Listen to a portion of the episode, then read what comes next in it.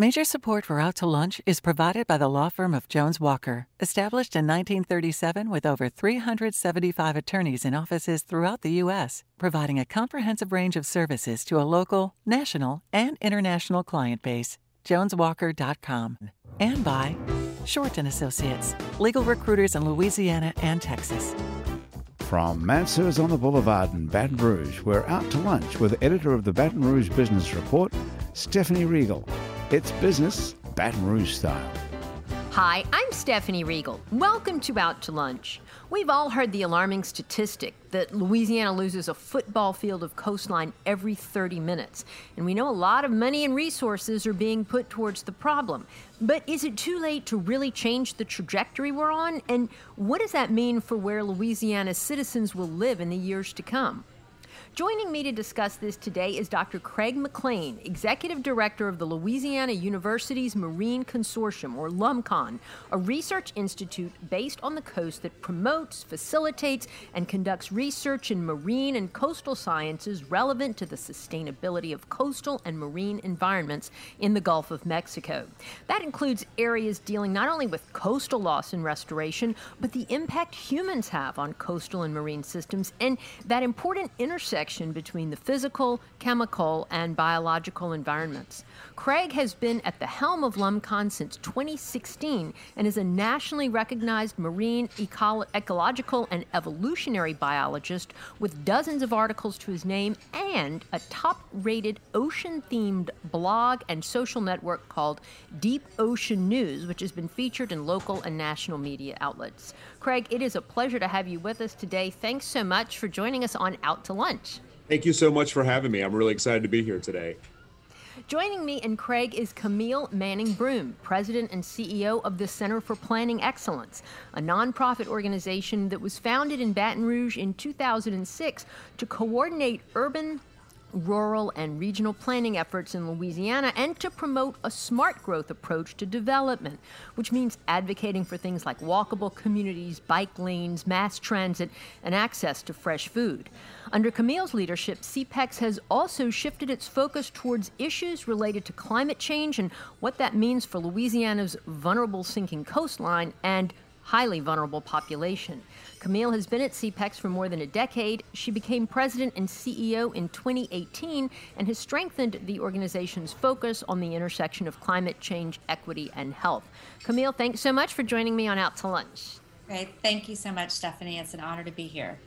Well, Craig, I'm going to start with you. So, LUMCON is focused on coastal research in part, but also a whole lot more marine sciences in general. Y'all sort of cover the gamut, focused on the Gulf of Mexico. That's right. We we sort of do everything from the marsh all the way out to the Gulf of Mexico, and so our scientist, our in-house scientist here at the uh, marine facility in Cocodrie, um, at the end of the highway, um, focus on everything from sediment loss and and coastal loss and land loss um, to fisheries and aquaculture to uh, chemical and nutrient cycling through the oceans and marshes and the f- important roles they play in those um, to fish schooling and behavior. Um, it sort of runs the gamut here, and then of course we provide a lot of assets and support to all of the coastal and marine scientists in the state and any any of those nationally and internationally that want to come and do work in Louisiana. Wow. And is it all of the universities, as the name implies? Yes, we serve as the marine lab for all of this, all of the uh, public and private universities and colleges in the state, as well as the uh, Louisiana Community and Technical College system as well. So we have a, a very large role to play in terms of providing their coastal marine lab and the the boats and um, experiments that uh, experimental facilities that they need to conduct their work. Basic research and applied research both. Basic and applied both. Mm-hmm. Mm-hmm. So I mean, you, you get national science grants, right? A lot of our budget comes from the National Science Foundation, Office of Naval Research, NOAA, uh, EPA. Uh, you, it sort of runs the gamut. A lot of large foundations as well. I, I, love that LUMCON and CPEX. We've got like two really great organizations with great acronyms, and I feel like y'all both have good stories to tell, and a lot of people really don't know or understand enough about what y'all do. Camille, um, I think a lot of people, even in Baton Rouge, don't really know what CPEX does exactly. Tell us a little bit about that. Yeah, well, you know, it's we've we're a planning organization with a heavy focus on policy, but you know, the way we shape our cities uh, shapes our lives. It shapes our interactions with one another and with our environment. And our we're you know a mission-driven organization that's focused on enhancing the quality of life for all Louisiana residents uh, through smarter and uh, more efficient and and healthier community design. Uh, everything in our communities is designed, uh, whether or not we intentionally designed it to be a certain way, uh, or it is accumulation of a lot of uh, poor decisions uh, that lead to uh, you know negative outcomes of, of not being able to um, get places um, through multiple multiple options for transit, not having options around housing, not having options around uh, a diversified workforce. And so uh, we've worked across Louisiana with uh, communities on, you know, from Jena, Louisiana to uh, rural parishes like Vernon Parish to coastal uh, municipalities like Jean Lafitte. Uh, doing a range of planning, either bike ped planning, corridor planning, neighborhood scale, or parish wide plans. Uh, we also do a lot of coordination around advocacy with regional groups and regional NGOs. Uh, and we have a, a, large focus at the state level of um, uh, coordination and collaboration among state agencies uh, to integrate um, resilience and climate change adaptation, um, climate change um, mitigation into decision making processes. Uh, so, you know, it's we work at different scales and across uh, across the state uh, with different governments and communities. And so your funding would come in part from grants, maybe, but also in part from actual contracting with a municipality or a parish or even the state to help them with projects where y'all can be a resource. Yeah. That's right. We, uh, you know, in the nonprofit world, you have got to have a strong um, um, you know diverse portfolio and your budget. Um, if you are to achieve great things and so uh, we get federal we go after federal resources uh, local local contracts. Um, we have a lot of national foundation grants and then community foundation grants. Uh, and then we have a membership base uh, that covers a you know a lot of donors in, in the community that really you know care about our mission and, and uh, support us Okay, Craig. I'm you know I'm interested a little bit in the history of LumCon because you all predate the CPRA. Y'all predate the predate the Water Institute of the Gulf. Y'all predate Tulane universities, river studies, whatever, whatever, whatever. I mean, there are a lot of people working in this coastal space now um, as of course the need to a- address the issues of our you know eroding coastline have, have become greater. But h- how do you all distinguish yourself? And i mean are, are there a lot of players all kind of working on the same thing? Yeah and that's actually a really good thing for the state. Uh, lumcon was formed by state legislation in the late 70s and then the actual facility here uh, was finished in the early 80s um, and so our we have a very unique role in the state and we're sort of this idea that we're the field lab you know in in a state where you know globally we're losing uh, land and with sea level rise and coastal loss you know uh, in louisiana those rates are higher than a lot of places in the world. And in, and of course they are some of the highest land loss rates are here where lumcon's at. So we're sort of at ground zero for this. And that provides an exceptional opportunity for scientists um, and researchers to actually study this, you know, in the field. And so that is kind of our unique role in this is to provide the access that that we need and get that sort of frontline view um, and monitoring of the situation. And then, of course, building up the assets and infrastructure that we need across the state to continue to uh, capitalize um, on these, you know, on opportunities for research and conservation and mitigation. You all have an interesting, um, several interesting projects underway. I mean, aside from the actual research, but tell us a little bit about a marine sciences research park that LumCon is developing with the community college system. That's right. We've been partnering with uh, the LCTCS system and specifically with Fletcher, um, and now it also in, uh, includes uh, University of Louisiana Lafayette and Nicholls um, as well. uh, we are building up a new maritime sort of education and research park in Houma at the port, and um, this is this sort of reflects, um, you know, there's people are very familiar with computational research parks or uh, biotech research parks, and you know, Louisiana is well poised with our expertise in coastal and marine sciences, as well as our expertise in coastal and marine engineering, um, to really develop up something unique and different. And this would be the first of its kind. Um, and so there's currently already a building out there. So the LCTCS system has a sort of training facility out there. They're going to build up a new sort of maritime uh, career uh, training facility out there as well. LumCon will have a new, it'll be the first expansion of LumCon's campus um, in its history. And so we'll have a new uh, center there called BlueWorks, which uh, is a variety of education and research programs that work at the intersection of coastal marine sciences and technology and engineering.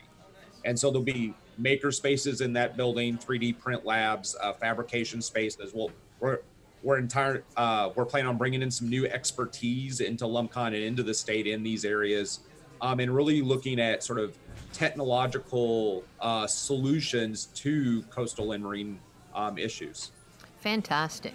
Camille, when we, I mean, as we deal with climate change and obviously coming off of one of the most just, you know, violent hurricane seasons we've ever had in history, uh, or most destructive, I would say, on the, you know, on the Atlantic side, what are you all doing to help vulnerable communities plan for the future and even relocating some of the coastal communities, maybe even down the LumCon way? Um, you know, so we cannot plan for a future that provides safety, wellness, and opportunity for all our residents without understanding climate change and its impacts. Uh, we can't plan for communities that meet that meet the needs of our people without understanding how those needs are shifting as climate change you know alters both our economy and our environment and that's you know especially within low wealth communities and among people of color and a big piece is we can't continue with siloed approaches to governance that don't uh, effectively foster collaboration and coordination. Uh, another key piece is uh, we can't rely on one-time um, disaster dollars uh, sources to, you know, finance the investment required to make Louisiana sustainable. So we've created a strong partnership with the Governor's Office of Coastal Activities and are working across all of the agencies to integrate resilience decision making metrics into um, decisions uh, at all agencies. You know, it's when you've got the Coastal Protection and Restoration Authority, which is the implementer and the funder of the implementation or gets obtains the funds to implement the master plan.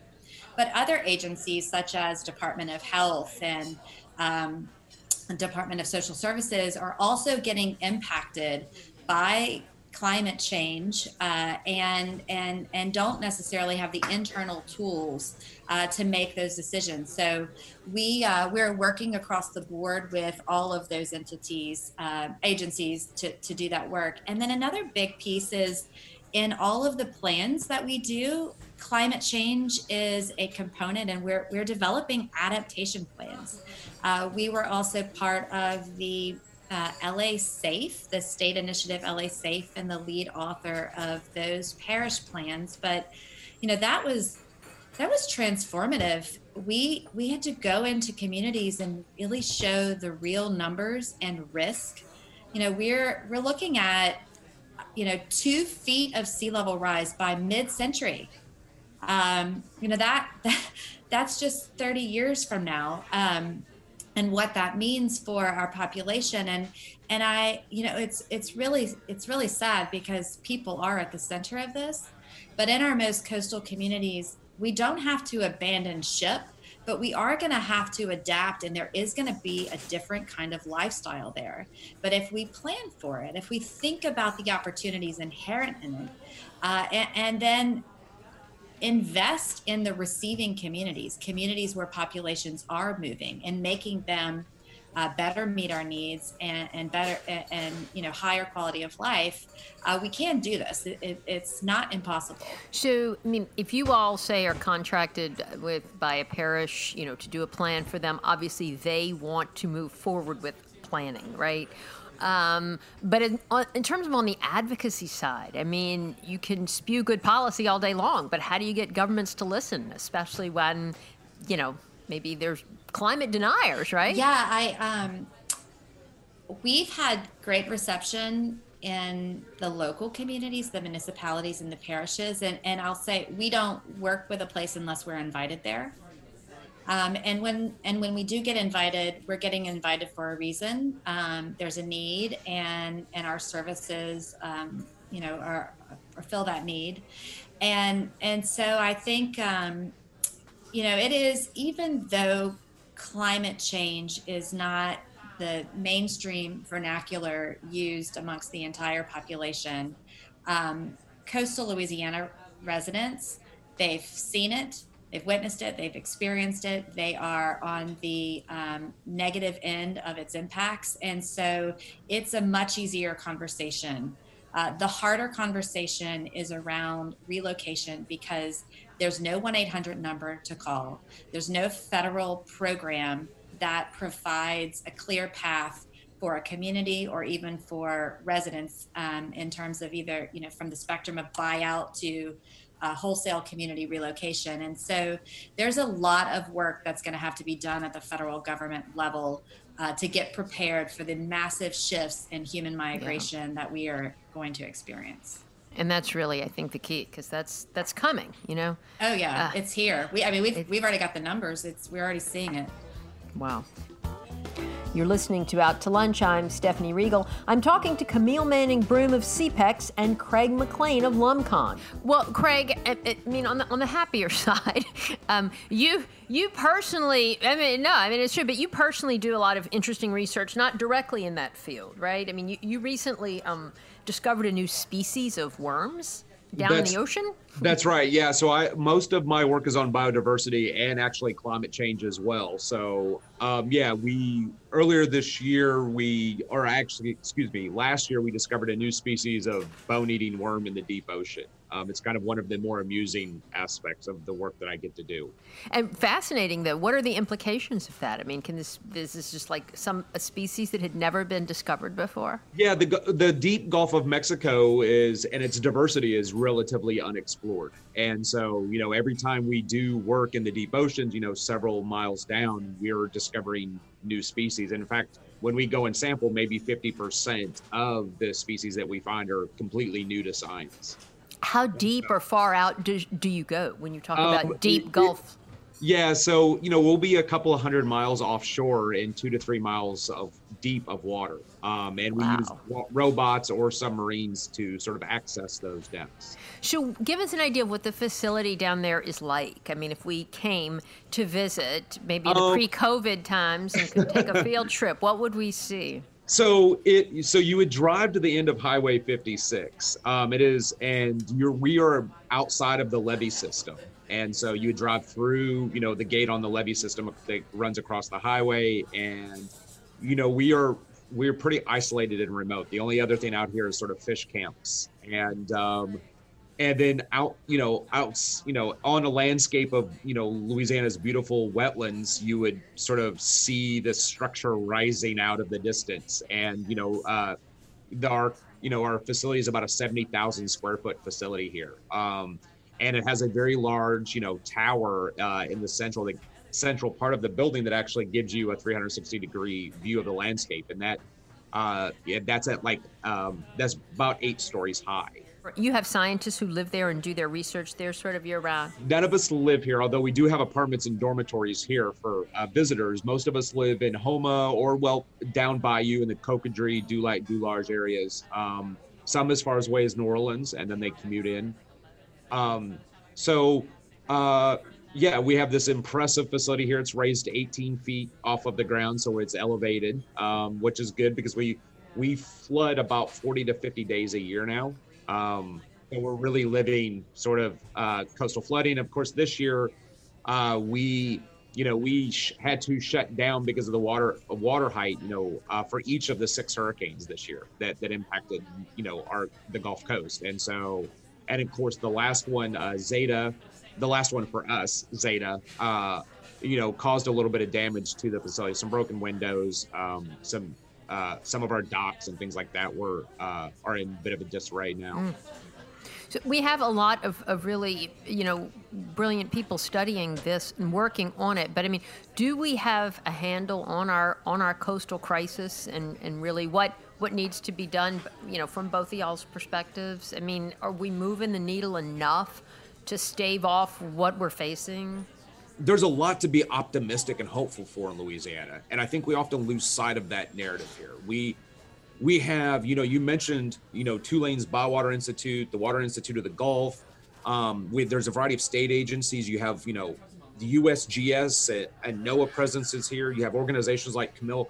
There is a lot of people here. There's never been a greater concentration of people working on coastal issues and coastal resiliency as we have right here in Louisiana. And then backed behind that, you have a lot of political support, no matter what the party affiliation is or what level of government. You know, no one's arguing about coastal loss in Louisiana. What we're arguing, or not even arguing, what we're having debates about is how to how to how to mitigate that, how to deal with that, how to adapt to that, right?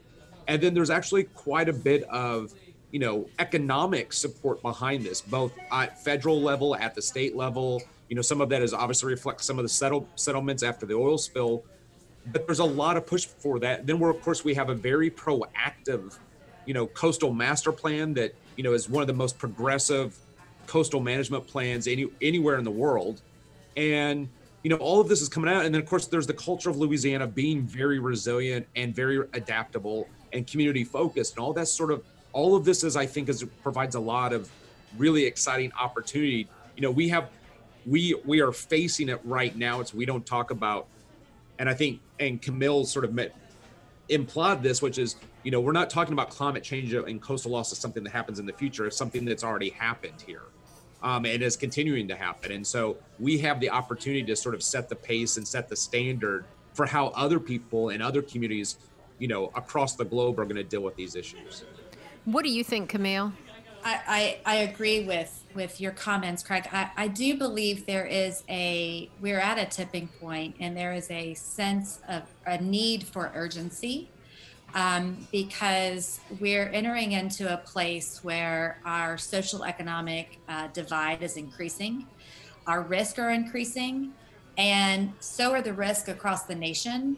Um, where you know Louisiana is not going to be able to continue to receive all these disaster dollars um, to pay for uh, the sustainability of our future.